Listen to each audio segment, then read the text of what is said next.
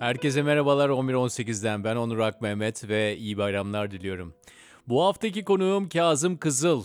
Namı diğer K Kızıl. Bir fotoğrafçı, belgeselci, video aktivist ve hayata dair olan biteni aktaran, belgeleyen bir adam ve bunu tamamıyla tutkuyla yapıyor. Yani yaptığı işlere dair hiçbir maddi beklentisi yok. Onu nerede bulabilirsiniz?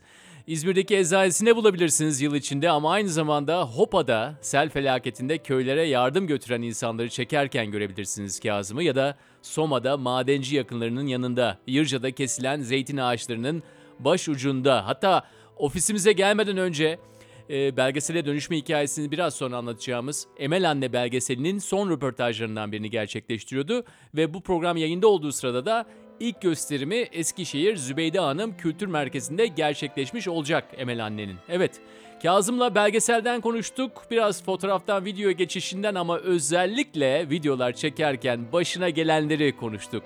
Polis ve diğerleri diyelim. Çok keyifli ve samimi sohbet oldu. Buyurun dinlemeye. Son belgesel Emel Anne, doğru değil mi? Evet, aynen Emel Anne belgeseli. 2 Haziran'da ilk gösterimi olacak Eskişehir'de. Ali İsmail Korkmaz'ın annesi. Nasıl bir kadın Emel? Ee, Emel Anne, ben ilk kez 2017 maratondan önce, e, iki gün önce tanıştım kendisiyle. İlk tanıştığımızda hastaydı hatta biraz e, yorgun hissediyordu kendini. Çok uzun görüşemedik. Ama sonraki gün onun maraton sürecini belgelemek adına gitmiştim Hatay'a. Ee, sonraki gün beraber vakit geçirmeye başladık. Ben çekimler yapmaya başladım. Ve tanıdıktan sonra maratondan ziyade onu çekmek istediğimi söyledim e, vakıftakilere. Ve sonra konu maratondan... Hatay'daki Ali İsmail Korkmaz Vakfı'nda. Evet, Hatay'daki Ali İsmail Korkmaz Vakfı'ndaki arkadaşlara. Sonra olay biraz maratondan çıktı. Yani Emel Anne'nin maratondan maratonda koşmasından çıktı. Daha çok Emel Anne'ye odaklanan, e, öznesi Emel Anne olan bir belgesele dönüştü. E, Emel Anne tabii e, Emel Anne'yi çekmeye karar vermemin nedeni de zaten o onunla tanışmam bende uyandırdığı hisler. E, şimdi belgesel kapsamında çok soruyu çok e, bu soruyu çok insana sordum. Anne e, deyince aklınıza ne geliyor, onu nasıl görüyorsunuz filan soru sorması kolay da bunu cevaplaması zor. Şimdi e, röportaj yaptığım insanları daha iyi anlıyorum. Ee, Emel Anne hayatımda gördüğüm gerçekten klasik bir cümle olacak ama en güçlü kadınlardan biri. Ee, çok büyük bir trajedi yaşıyor, trajik bir olay yaşıyor. Ee, onun üzerine adalet ve hak mücadelesine başlıyor. Sonra o da başka bir yere evriliyor ve şu anda yüzlerce çocuğun e, belki geleceğine, şu anına ve geleceğine dokunan bir e, kadına dönüşüyor. Zaten belgeselde bu dönüşümün hikayesini anlatıyor. E, çok etkileyici bir kadın yani. Sadece bunu söyleyebilirim genel olarak. Çok etkileyici bir kadın. Yani sende de bir e, orada bir fikir geldi ve dedin ki ben bu belgeseli bu kadın üzerine yapacağım dedin. Evet aynen öyle oldu. 2017 İstanbul Maratonu'nu işte çekmek için önce Hatay'a gittim. E, oradan böyle kısa bir yol hikayesi gibi düşündük ilk başta. Ee, Emel anneyi birkaç gün Hatay'da çekmek evde veya vakıfta ne yapıyorsa artık. Ardından beraber e, uçakla İstanbul'a gelmek. Sonrasında antrenman günü gönüllülerle buluşma ve bir sonraki günde İstanbul Maratonu koşacak ve sonra geri dönecek, bitecek. 10-15 dakika, kaç dakika olursa. Daha çok maraton odaklı bir şeydi ama daha sonra Emel anneyi tanıdıkça ee, dedim tamam maraton e, iyi hoş önemli ee, birçok gence burs sağlamak adına e, çok iyi bir kampanya ama e, orada daha önemli bir, bir biri var yani Emel anne ve e, evet onu tanıdıktan sonra bendeki etkisinden dolayı e, onu çekmeye karar verdim ve böyle gelişti olaylar. E, 50-60 dakikalık bir belgesel mi olacak bu? E, 50 dakika diye duyurdum ama e, muhtemelen 60 dakikaya yakın bir şey olacak. Şu anda e, kaba kurgusu bitti. E, düzenlemeler var. O düzenlemelerle beraber sanırım 60 dakikayı bulacak. Kazım sana e, anarşist mi diyeceğim, aktivist mi yoksa anarşist aktivist mi? Valla bana Kazım demen yeterli abi. ya illa bir sıfat e, takmak zorunda mıyız acaba? Kesinlikle değiliz. Peki yani şeyi sorayım. E, e, biz solu biliyoruz biraz ama ana, anarşiyi bana söylesene. Mesela kendi e, anarşiye yakın bulduğun unsurlar var. Ne dersin o konuda? Ya şöyle zaman zaman tabii e, anarşizmle ilgili böyle e, bazen ironik bazen kara mizah veya e, genel olarak değerlendiğinde sempati duyduğumu e, söyleyebilirim ama o, bu e, anarşizmi çok yakından tanımakla e, onun literatürüne hakim olmakla veya onun e, hayattaki karşılığını yaşamakla ilgili bir deneyim değil bu açıkçası. E, o kendimi bu yüzden hiçbir zaman bir anarşist olarak e, adlandıramam yani. E, veya aktivist olarak da adlandıramam. Tabii ki bunu birileri bana yakıştırıyor olabilir. E, ama bu kelimeler bana çok bir yandan soğuk geliyor. Yani evet sempati duyuyorum belki. E, bakınca işlerime evet ak- e, aktif bir şeyler yapmıyor. Aktivist e, bir kimlikle yapıyor olabilirim veya zaman zaman bir şeyler yazarken e, Aa, bu bu insan anarşist e, denebilir ama e, bir yandan da bu e, kategorize etme hallerini de çok sevmiyorum. O yüzden sadece ben e, videocuyum diyorum yani. Daha önce Videocu. fotoğraf ağırlıklı olarak fotoğraf çekiyordum. Ben fotoğrafçıyım diyordum. Şimdi de e, videolar çekiyorum. Bir videocuyum diyorum. Videocu e, tanımı benim için yeterli geliyor. Eğer illa bir sıfat takacaksak onun dışında yani bir e, adım var o da yeter.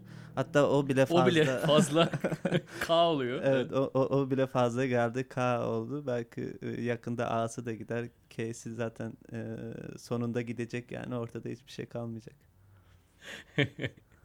Anarşizm soru sorarken biraz esoterik bir tarafa gittik yani sonuçta evet yanıp kül olacağız gibi bir haldeyiz. Ama tabii Ka- e, K'nın e, mitolojideki Yuna- e, m, antik Mısır'daki e, anlamına aykırı bir şey söyledim.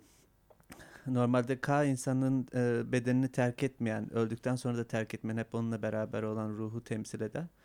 E, ben A'yı da attım, K'yi de attım, hepsini attım filan e, az önce de. E, o, o da o da onun da çıkış noktası aslında biraz bu illa adlandırma, bir sıfat takma, önüne bir şey getirme e, durumundan kurtulmak içindi biraz ama o da bu sefer e, içinde paradoksal bir durum olduk. O, ondan kurtulayım diye veya işte hani Kazım ismini kullanmama gerekiyor. Kazım Kızıl filan işte K diyelim geçsin. Önemli olan orada fotoğraf e, derken o da başlı başına bir başka bir şeye dö- duruma dönüştü yani. E, tabii daha çok dikkat çekmeye başlıyor. Yani yalnızca Kazım Kızıl desen ki hani bu bile yani Kızıl falan. Hapishaneye gittiğin zaman sana e, şey demişler yani Cumhuriyet Gazetesi'nde mi çıkmış galiba birkaç tane resmin. Aa işte onu yaparsan bu olur sana gibi demişler. Evet, E, evet. Kızıl soyu da seni Ya işte bir şekilde e, ne derler şimdi gene e, spiritüel bir tarafa da gitmek istemiyorum. Hiç niye öyle bir, gidebilirsin? öyle bir Burada her yapım- şeyi yapabilirsin. Burada spiritüel tarafa çok izin var. Baksana ortama. Yok öyle bir yapım da yok yani hani ona ilgi duyan bir yapım da yok ama e, birçok şey herhalde birleşmiş yani E, Kızıl da e, onlardan biri. E, tabii ben çok hani kullandığım için artık Kızıl'ın Kızıl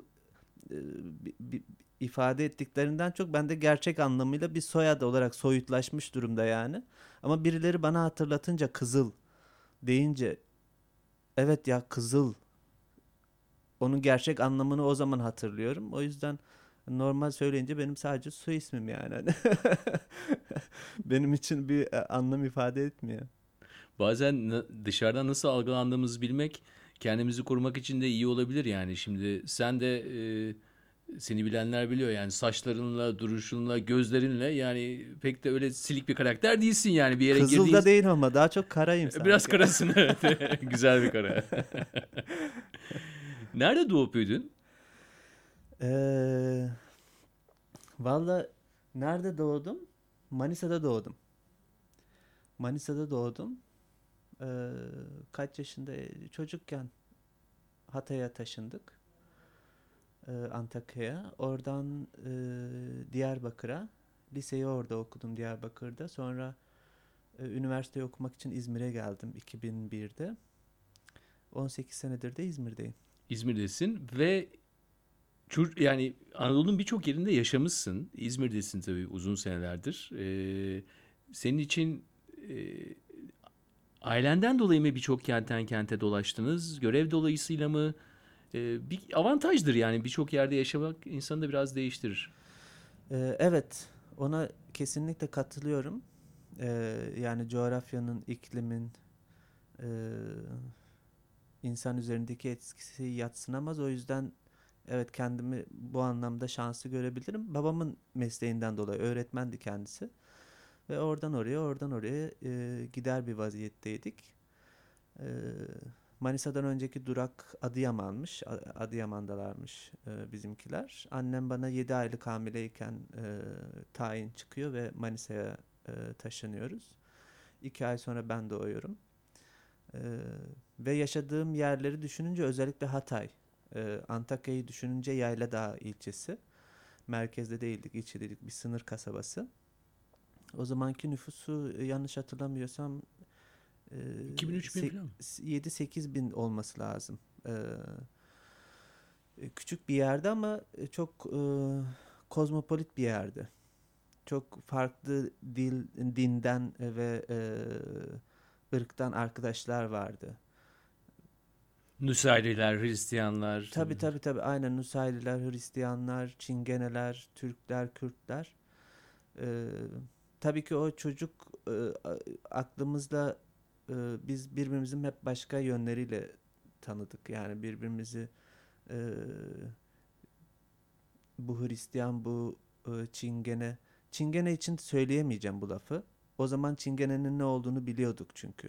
Bize çünkü Çingenelik e, ne yazık ki dünyanın e, dört bir tarafında hep en dipte olduğu için çocukken bile onu bir nebze olsun biliyorduk ve biz orada Çingenelere e, gurbet derdik. Yani gurbet derdik derken biz dediğim orada yaşayanlar gurbet denirdi. Gurbet mahallesi vardı mesela.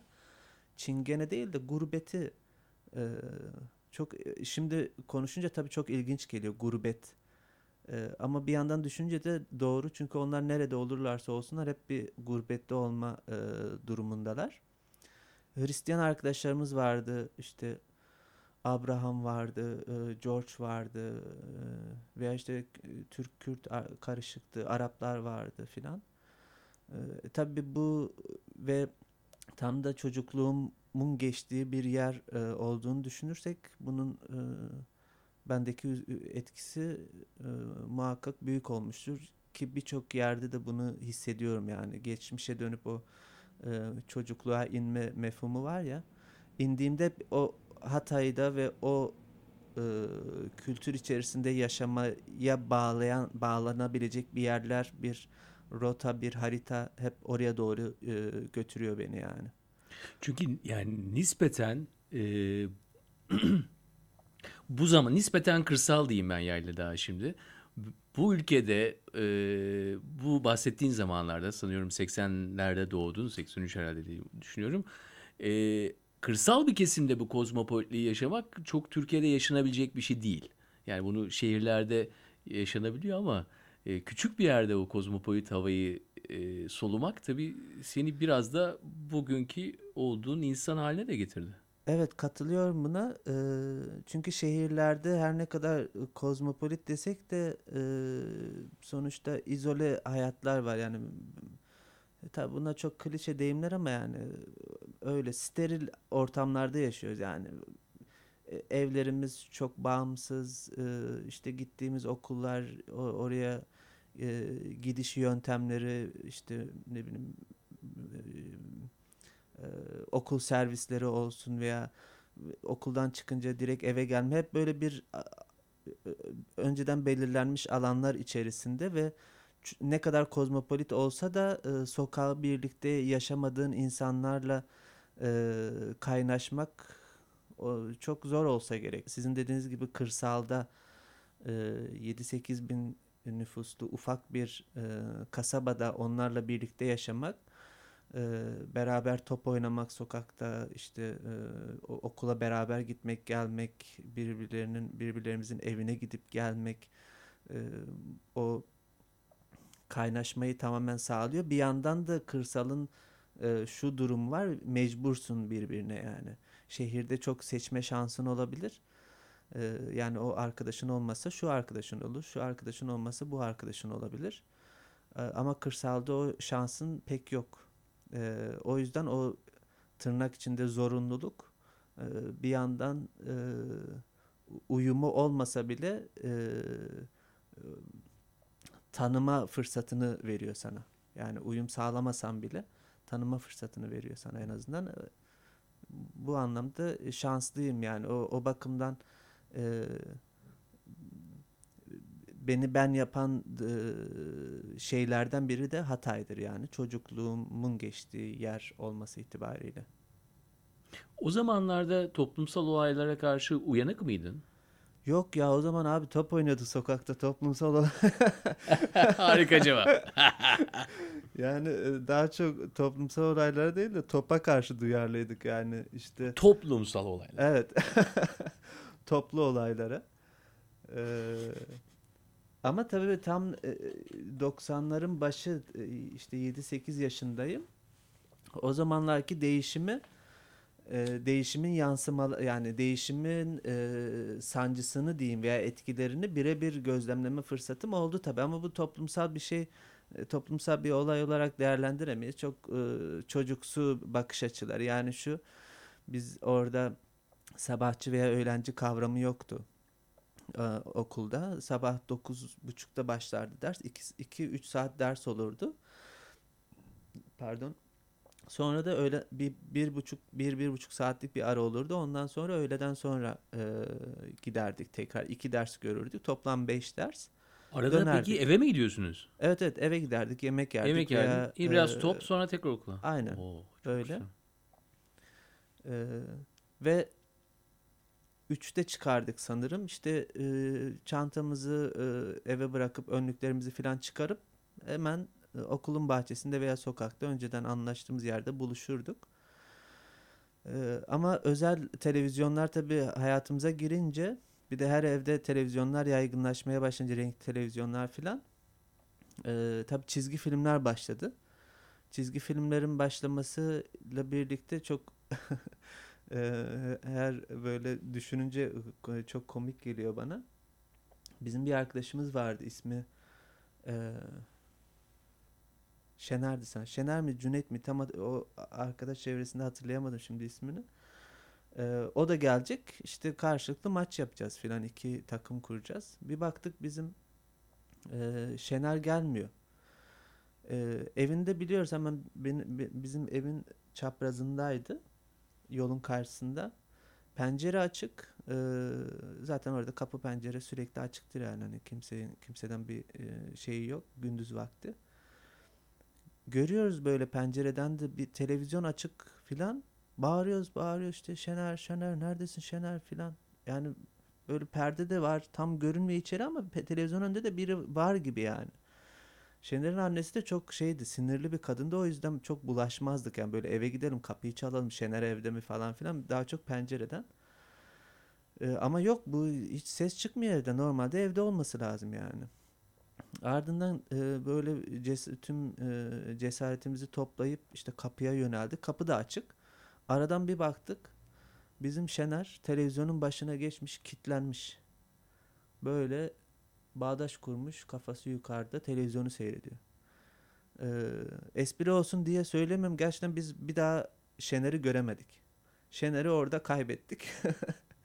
Ee, daha sonra ne oldu? Teker teker dökülmeye başladık. Yani bu sefer Michael'la şey e, Abraham'la George e, eve kapanmaya başladı. Bir süre sonra sokakta çok çocuk kalmayınca ben eve şey yapma kapanmaya başladım. Biz de çizgi film izleme ama bizde aile kalabalık olduğu için e, benim çizgi filme sıra gelmiyordu yani. Çünkü o sıralarda TRT 1'de o saatlerde Türk filmi kuşağı vardı filan. Küçük Emrahlar işte ne bileyim e, Ferdi Tayfurlar falan filan. E, O yüzden yani ben çocukluğumda öyle bir benim bir duyarlı olduğum şey vardı işte. Top vardı, topaç vardı, bilyalar falan vardı. Çocuk zaten onlara duyarlı olur başka. Olmaması lazım yani başka şeye duyarlı. Ama günümüzde olmak da zorunda kalan birçok çocuk var. Tabii on, o yüzden diyoruz yani sokak çocuğu demiyoruz mesela sokakta e, e, yaşamak zorunda bırakılan çocuk yani e, onun seçtiği e, bir şey değil e, yapılması yap, yapması e, bir zorundalık hali yani. E, tabii ki ne yazık ki şu anda da e, hem sokaklarda olsun veya coğrafyayı düşününce de e, yaşadığı e, ile veya ilin içinde yaşadığı mahallelere göre e, işte ne yazık ki toplumsal olaylara kendisini içinde bulan e, çocuklar da var tabii milyonlarca var hem de. Peki senin hareketli imajlara olan e, bağın nasıl oluştu? Yani videocu olman e, illa hani formatın kendisine mi tutuldun? Yoksa e, belli bir hikaye anlatmak için onun iyi bir araç olduğu için mi videoyu seçtin? Aslında bir zorunluluk olarak başladı ilk etapta. Hmm, şöyle ki 2012'nin Eylül ayıydı sanırım ilk e, video çeken e, DS'lere e, makinemi almıştım. Nikon D7100. Kullanmayı biliyor muydun o zaman peki? Tabii ki fotoğraf çekiyorum. O, o sırada fotoğraf çekiyorum. Ee, ama videoyu e, videoya hakim değilim. Video tekniğine hakim değildim o, o sıralar. Daha çok e, fotoğraf çekerken arada böyle "Aa, biraz da video çekeyim hatıra olsun falan diye. Hatta e, o aldıktan sonra e, İstanbul'a gelmiştim Kadıköy'de. İşte sokak müzisyenlerini çekiyordum. Ee, e, veya sonrasında ee, ilk geziden önceki 1 Mayıs'ta Ok Meydanı'nda e, hem fotoğraf hem videolar çekmiştim. Ee, biraz ona dayanıyor. Çünkü o sıralarda e, 1 Mayıs Ok Meydanı'nda çektiğim e, videodan sonra bana bir polis e, Facebook üzerinden e, tehdit mesajı gönderdi. E, Hatta tehdit mesajı gönderince ben ne oluyoruz ya filan diye aldım e, e, avukatıma gönderdim. O da dedi ki bana videoyu göndersene dedi. Videoyu gönderdim. Sen ne yapmışsın ya dedi. E, ne yapmışım dedim. Hani yanlış bir şey mi yapmışım acaba? E burada dedi hepsinin kask numarası belli. E, işte kanıt oluşturan bir şey bu. O yüzden polis e, seni tehdit ederek yani kanıtı silmeye çalışıyor. Delil karartmaya çalışıyor dedi. Yapmak istediği bu. Bu videoda bir şey yok yani sana zarar verecek. O polisin uyanıklığı filan. Ee, orada bir e, bir küçük aydınlanma yaşadım diyeyim. Hani e, bir, bir video çekiyorsun ve e, tam da videonun çekiş amacı işte oradaki e, şiddeti göstermek ve şiddeti gösteren tarafından tehdit ediliyorsun. Yani onu rahatsız etmişsin. Ee, o o bende bir e, tatmin doğru kelime mi bilmiyorum ama yani doğru bir bir şey bu. Ee, etkili demek ki. Ama hala videoya geçme gibi bir düşüncem yok çünkü kafa olarak kafam fotoğrafa çalışıyor. Fotoğraf olarak düşünüyor. Fotoğraf olarak görüyor yani E, daha çok e, durdurma üzerine yani tek karelik e, üzerine. Ardından gezin gezi başladı. Gezi başladı başlamadan önce biz e, bir belgesel çekim için Diyarbakır'daydık. Ama belgesel çekiyordum o zaman ama daha hala videoya hakim olduğum için değildi. Hatta bir arkadaşı e, iyi bilen bir arkadaşı çağırmıştım ki e, beraber çekebilelim diye. Tek başıma çekebilecek e, bir şeyim yok, bilgim yok yani. E, ardından döndüm oradan ve gezi eylemleri başladı. Gezi direnişi başladı. Gezinin üçüncü gününde benim e, fotoğraf e, bu arada o arada ara süreçte e, makinemi değiştirip Nikon D7200 aldım mesela bir üst modelini. Ee, gezinin üçüncü gününde o bir ay önce aldığım makina e, polis saldırısında tamamen gitti. Bu İstanbul'da mı oluyor İzmir'de mi? İzmir'de. İzmir'de üç, gezinin üçüncü günü mü, dördüncü günü müydü? Tam hatırlamıyorum ama ikisinden biriydi. Çok yoğun bir polis saldırısı olmuştu. Bizi deniz kenarında sıkıştırdılar. Kordon'da mı bu? Kordon'da e, Cumhuriyet Meydanı'nın e, Cumhuriyet Meydanı'ndan kordonun başladığı yer o köşeye köşeye sıkıştırdılar bizi. E, yani arkamız deniz e, ve kordon başlıyor artık tam o köşe. Denize döküleceksiniz yani neredeyse. Ki döküldü arka, e, bazı arkadaşlar. Ee, arkadaşlar diyorum da tanıdığım insanlar olduğu için çünkü çok kalabalık bir kitle yani 200 250 kişiyi orada sıkıştırdılar. Ee, o cam pazarında diyeyim e, makinem düşmüş. Düşmüş diyorum çünkü e, bayağı bir yoğun bir gaz bombası e, da attılar. Ayrıca Toma'dan işte e, tazikli sular e, o yakan cinsten. Ben o sırada e, tek e, düşündüm buradan nasıl kurtulabilirim ve gözümü açamıyorum zaten işte gaz e, gazdan dolayı ve sadece gözümü kapatıp ka- kaçmaya başladım ve polislerin arasına arasına dalarak yani. Çünkü öbür türlü yakaladıklarını ya dövüyorlar ya da alıp e, döve döve gözaltına alıyorlar filan yani. E, sadece arada böyle çok küçük milisaniyelik süreler içerisinde gözümü açıp hemen etrafa bakıyorum ne var ne yok nereye çarpabilirim. Sonra tekrar kapatmak zorunda kalıyorum çünkü yanıyor ve öyle kurtuldum. Çok uzatmayayım. Birkaç sokak öteye kadar öyle kaçabildim yani. Ee, kaçtım ama Makine yok. sırtımda bir hafiflik hissediyorum. Çünkü bir 5 dakika önce e, ben artık can güvenliği yok diye ben makineyi şeye koydum. Çantasına koydum. Çantama koydum ama e, ucuz bir çantaydı açıkçası. O yüzden biraz da onun da etkisi var. Kendimi de e, suçluyorum o, o bakımdan. Çanta o cam pazarında insanlar birbirini çekiştirirken filan benim e, çantanın fermuarından e, fermuarından yırtılmış filan böyle. Ne varsa dökülmüş. E, makine komple yokmuş. E, yani yok olmuş. Ben tabii o, o sırada böyle e, şey başımdan aşağı kaynar sular döküldü. Çünkü içinde ki fotoğraflara mı yanayım yoksa zar zor aldığım e, makineye mi yanayım bilemedim. Videoculara buradan mesaj. e, bir alt modelini aldım makinenin ama çantaya parayı verin. E, kesinlikle. Peki o İzmir'deki e, o günden sonra e, birçok yere gittin. Çok özür dilerim. Ben videoyu şey kısmını e, anlatıyordum. Çok pardon. Oraya bağlamadım. E, sonrasında benim makinem yok. O üç, üçüncü, üçüncü mü dördüncü günde makine gidince ben bir süre makine alamadım. O sıralarda ekonomik durum böyle e, çok iyi değil falan.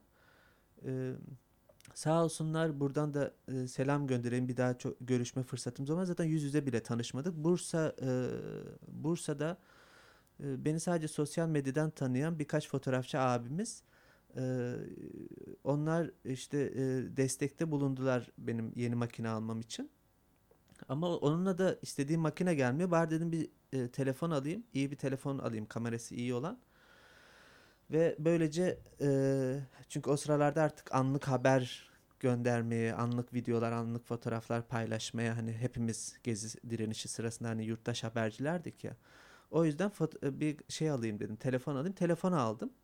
Sonra onun da fotoğraf özelliği yetmeyince bana kesmiyor çünkü hani diyafram enstantane ayarlar falan filan yapamıyorsun. Bu yüzden daha çok video çekmeye başladım. Yani tamamen teknik bir zorunluluklar ötürü yani iyi bir fotoğraf makinem olmadığı için video çekeyim bari diye. Ee, çünkü fotoğrafta alışmışım profesyonel makineye orada amatör bir makine gibi geliyor ve o da beni tatmin etmiyor. Bari e, çok hakim olmadığım videoyu çekeyim. Video her türlü tatmin ediyor. Çünkü yeni başladığım bir şey filan.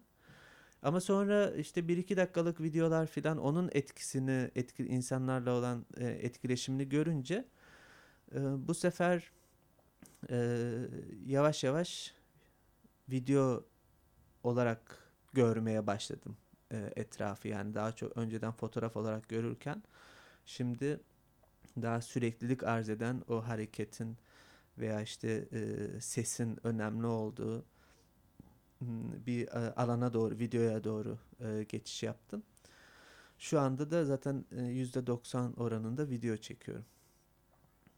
Videoya geçiş hikayem kısaca böyle. Sen de hareketli bir hale geliyorsun. Yani senin o direniş sırasındaki rolün de değişiyor biraz. Hareketlerin değişiyor.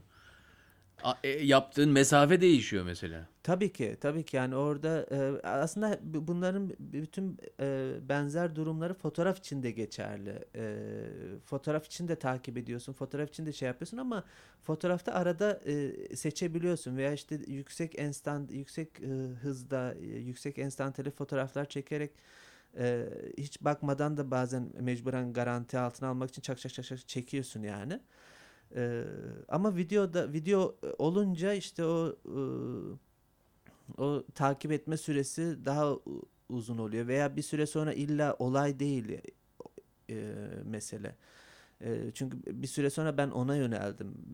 Artık sürekli böyle polis şiddeti vermekten, e, onu sürekli sürekli tekrar etmekten e, bir seviyeden sonra, bir süreden sonra artık o eleştirdiğin, olmaması gerektiğini düşündüğün işte insan haklarına, evrensel hukuka, ne bileyim birçok vicdana, e, adalete aykırı olduğunu düşü aykırı olduğunu düşündüğün e, o görüntüler görüntülerin işte sıradanlaşmasına veya işte insanların zihninde böyle yer etmesine neden olduğumu da düşündüm. Çünkü e, işte saat 19 ok meydanındayım deyince altına bir video paylaşınca o muhtemelen bir şiddet videosudur yani.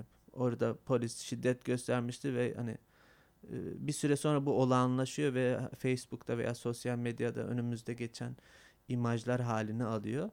Ee, tabii bunu düşününce bu bu beni rahatsız etmeye başladı ve bu sefer o direnişin eylemin içinden daha daha başka gözle bakmaya başlıyorsun. Yani sadece şiddet odaklı değil de ama o- onu da çekmen e, çekmek zorundaydın.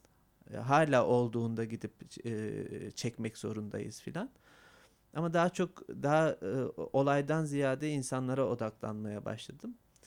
Öyle bir süreç video ve hala tabii sonuçlanmış bir süreç değil devam ediyor. Öğrenmeye de devam ediyorum e, çekmeyle birlikte. Yeni şeyler de denemeye çalışıyorum. Video hikayesi böyle genel olarak. Şimdi sana soracağım soru tabii yine birkaç yıl önceki bir olay. Bu da senin hapishane sürecin. Benim bu, bunu bundan birkaç yerde bahsettin ama yani benim esas sormak istediğim şu. Seni nasıl değiştirdi o süreç? E, iki buçuk ay kaldın. E, bana diyebilir misin? Ya Onur işte şöyle girdim, şöyle çıktım. Before and after diyorlar ya, öncesi ve sonrası. Ne dersin böyle bir soru gelse sana şimdi? Geldi zaten. Sordum. Bu arada iki buçuk ay değil üç ay.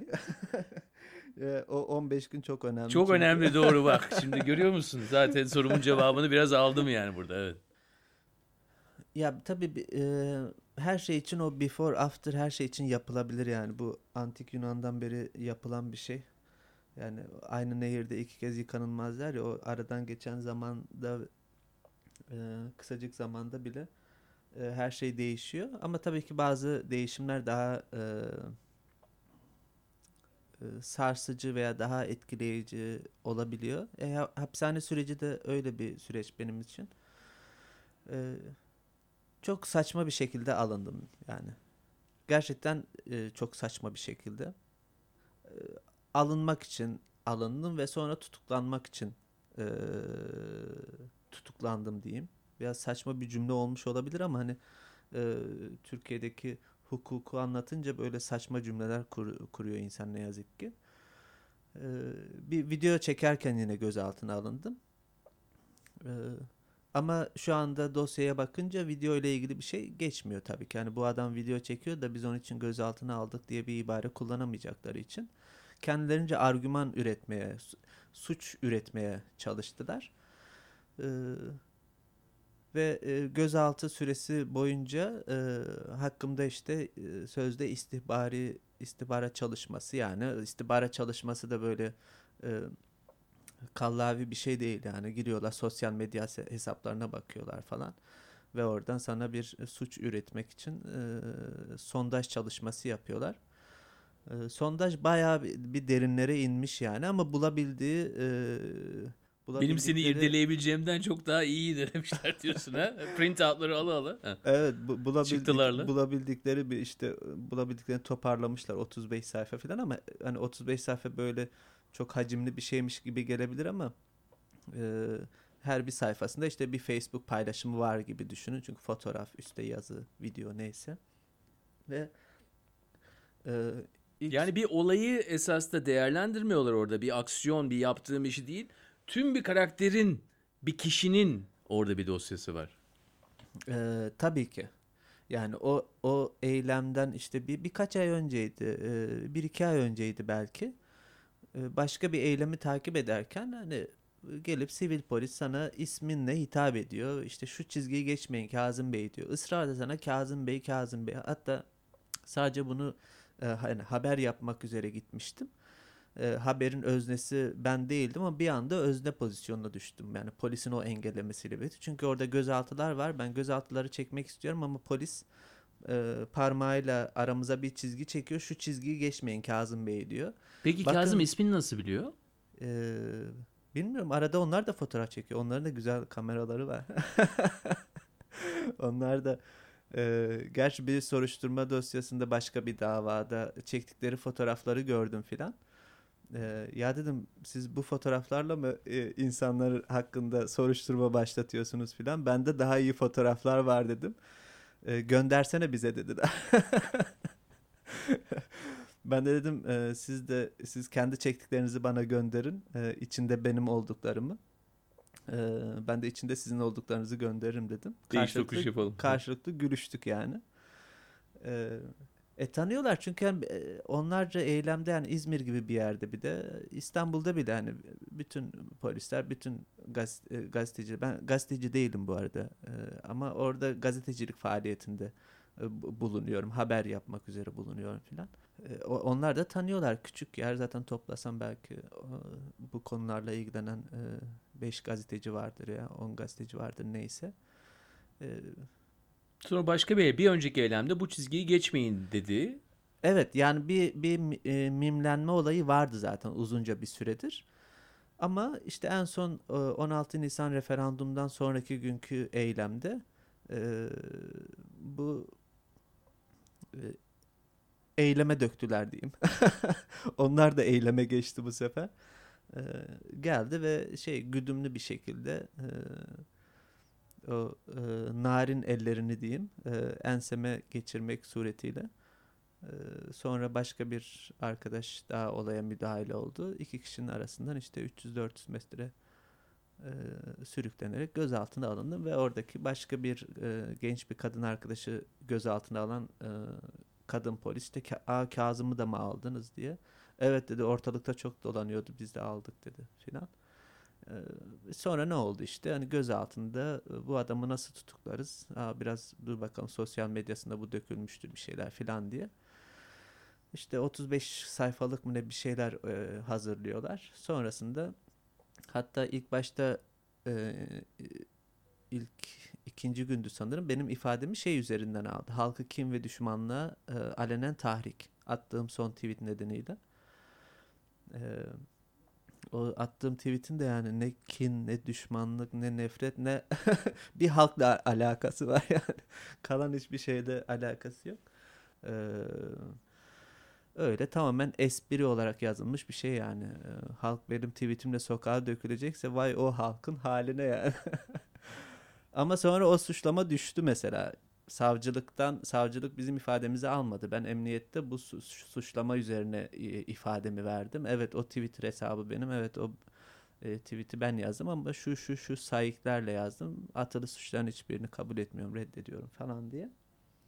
Sonra ne oldu? Bizi savcılığa çıkardılar. Savcılık bu suçlamayı düşürdü. Çünkü o sırada bir gün önce emniyet e, o istihbarat çalışmasını bitirmiş. Ee, ve bana yine hiç e, yapmayacağım bir şey hakaret davası yani Cumhurbaşkanı'na hakaret diyelim. Cumhurbaşkanlığına hakaret e, suçlaması ekliyor. O halkı kim ve düşmanlığa tahrik suçlamasını düşürüyor. Yok öyle bir şey çünkü.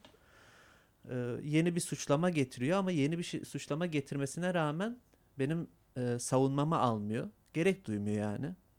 Bu absürdite içerisinde hiç korku var mı sende peki? Yani e, olayın absürtlüğünü şu an bana ifade ediyorsun. O anda da e, bunun farkındasın. Peki nasıl bir refleks var? Nasıl e, davranıyorsun? Abi kelepçeyi geçirmişler eline yani.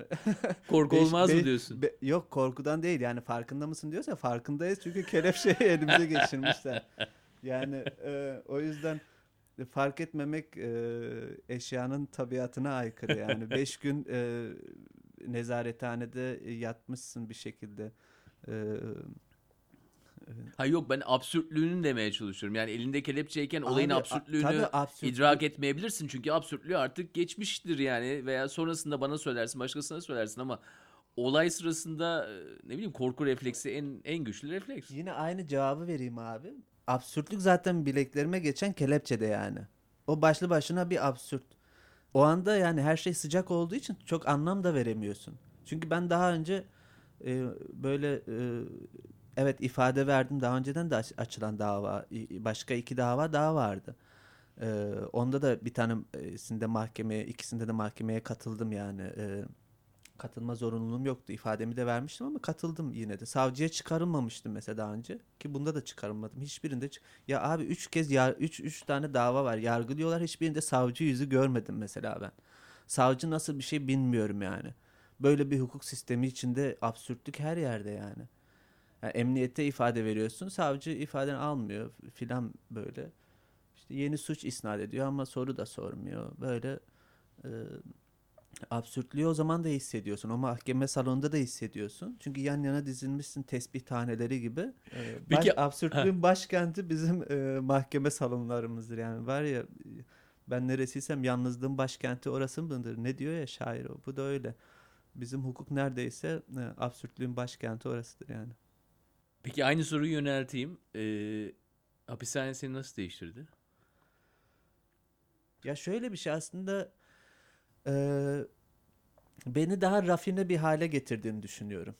Yani önceden eee, hatta geçen gün eee, 3 Mayıs'ta işte eee, eee, Dünya Basın Özgürlüğü günüydü. O kapsamda işte P24'ün eee, susma platformunun eee, yaptığı bir gazetecilerle yaptığı video röportajlar vardı. Sansür, e, otosansür konusunda. Ee, orada şey demiştim hani evet cezaevinden çıktıktan sonra bazı şeyleri e, yazarken daha temkinli davranıyorum.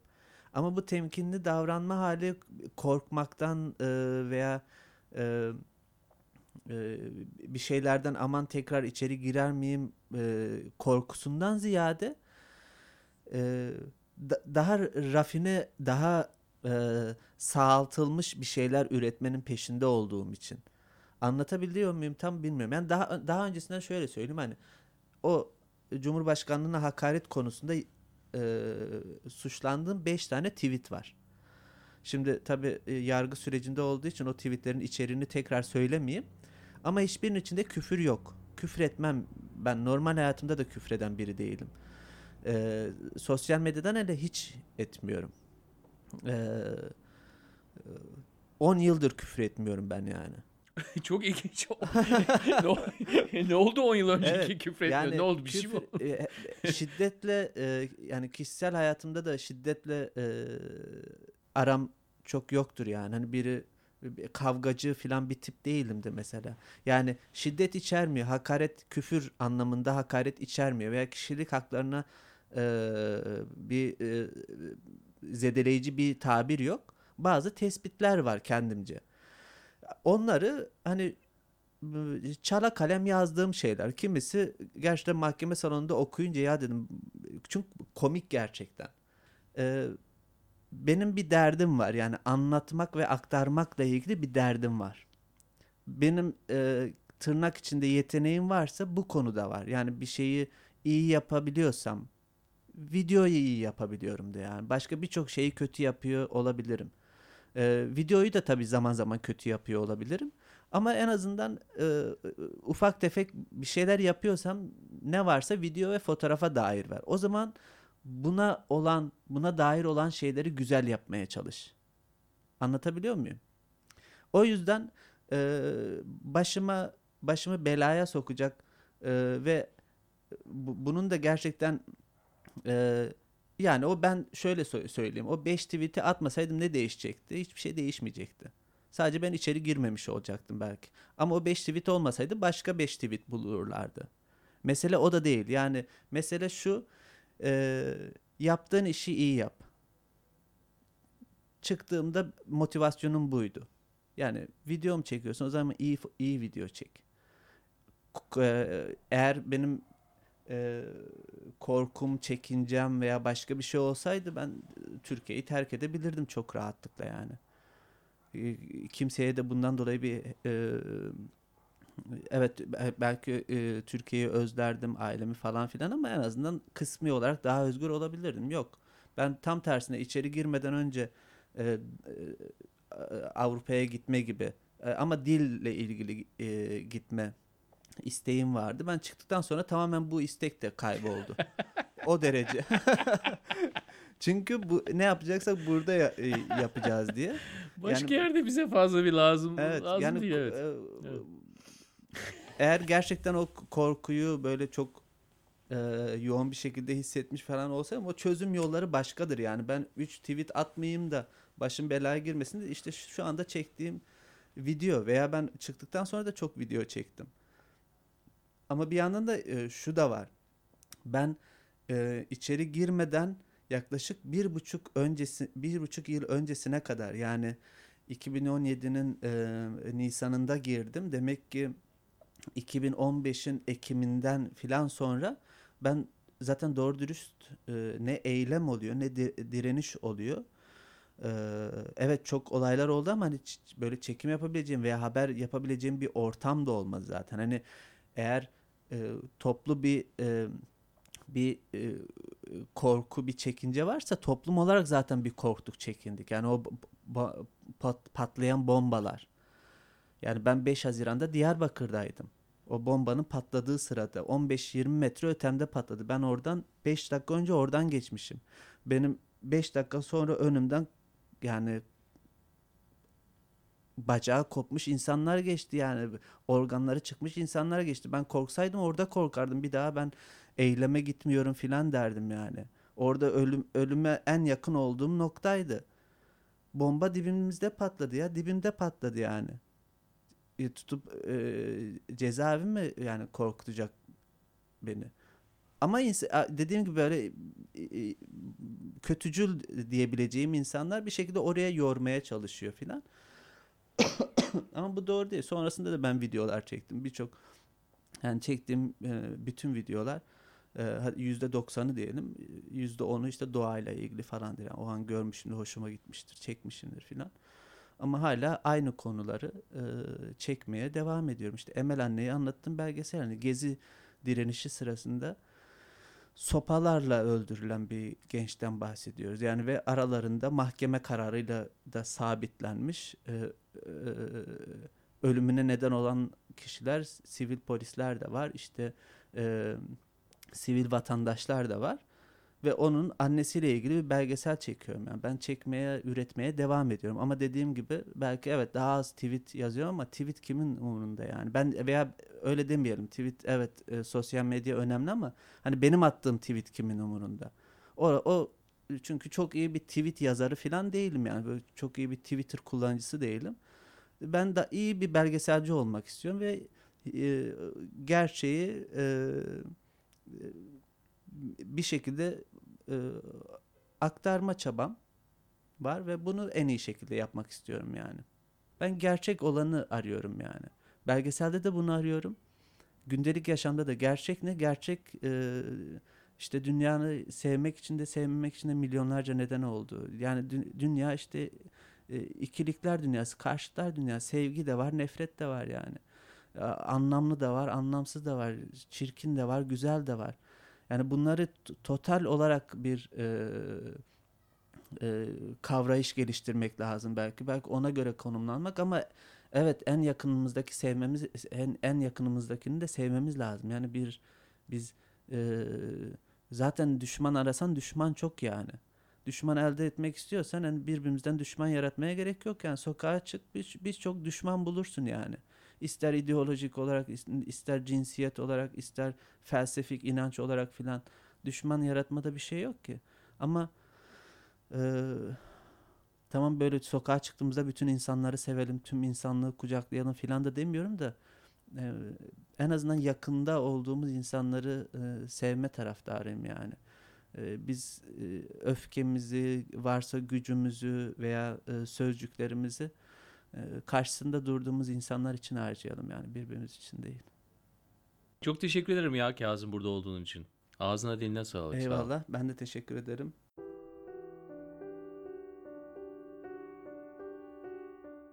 Evet tek bir kalıba sığmayan bir insan. Birçok konuğum gibi o da tek bir kimlikte kendini var etmek yerine birçok şeyi denemenin güzelliğini görüyor ve yaptığı işlere bakınca da biz de şunu görüyoruz. Kalıp makinesinde dökülmüşçesine tek tipleşen ve birbirine benzeyen insanların etrafımızı çepeçevre sardığını düşündüğümüz zaman Kazım gibilerini bulmak lazım diyorum. Evet. Teşekkürler Kazım. Emel Anne belgeselinin yolculuğunda da şansın bol olsun. Tüm 11-18 takipçilerine de tekrar iyi bayramlar. Haftaya yeni bir insan, yeni bir hikaye ve yeni bir podcast'te buradayız.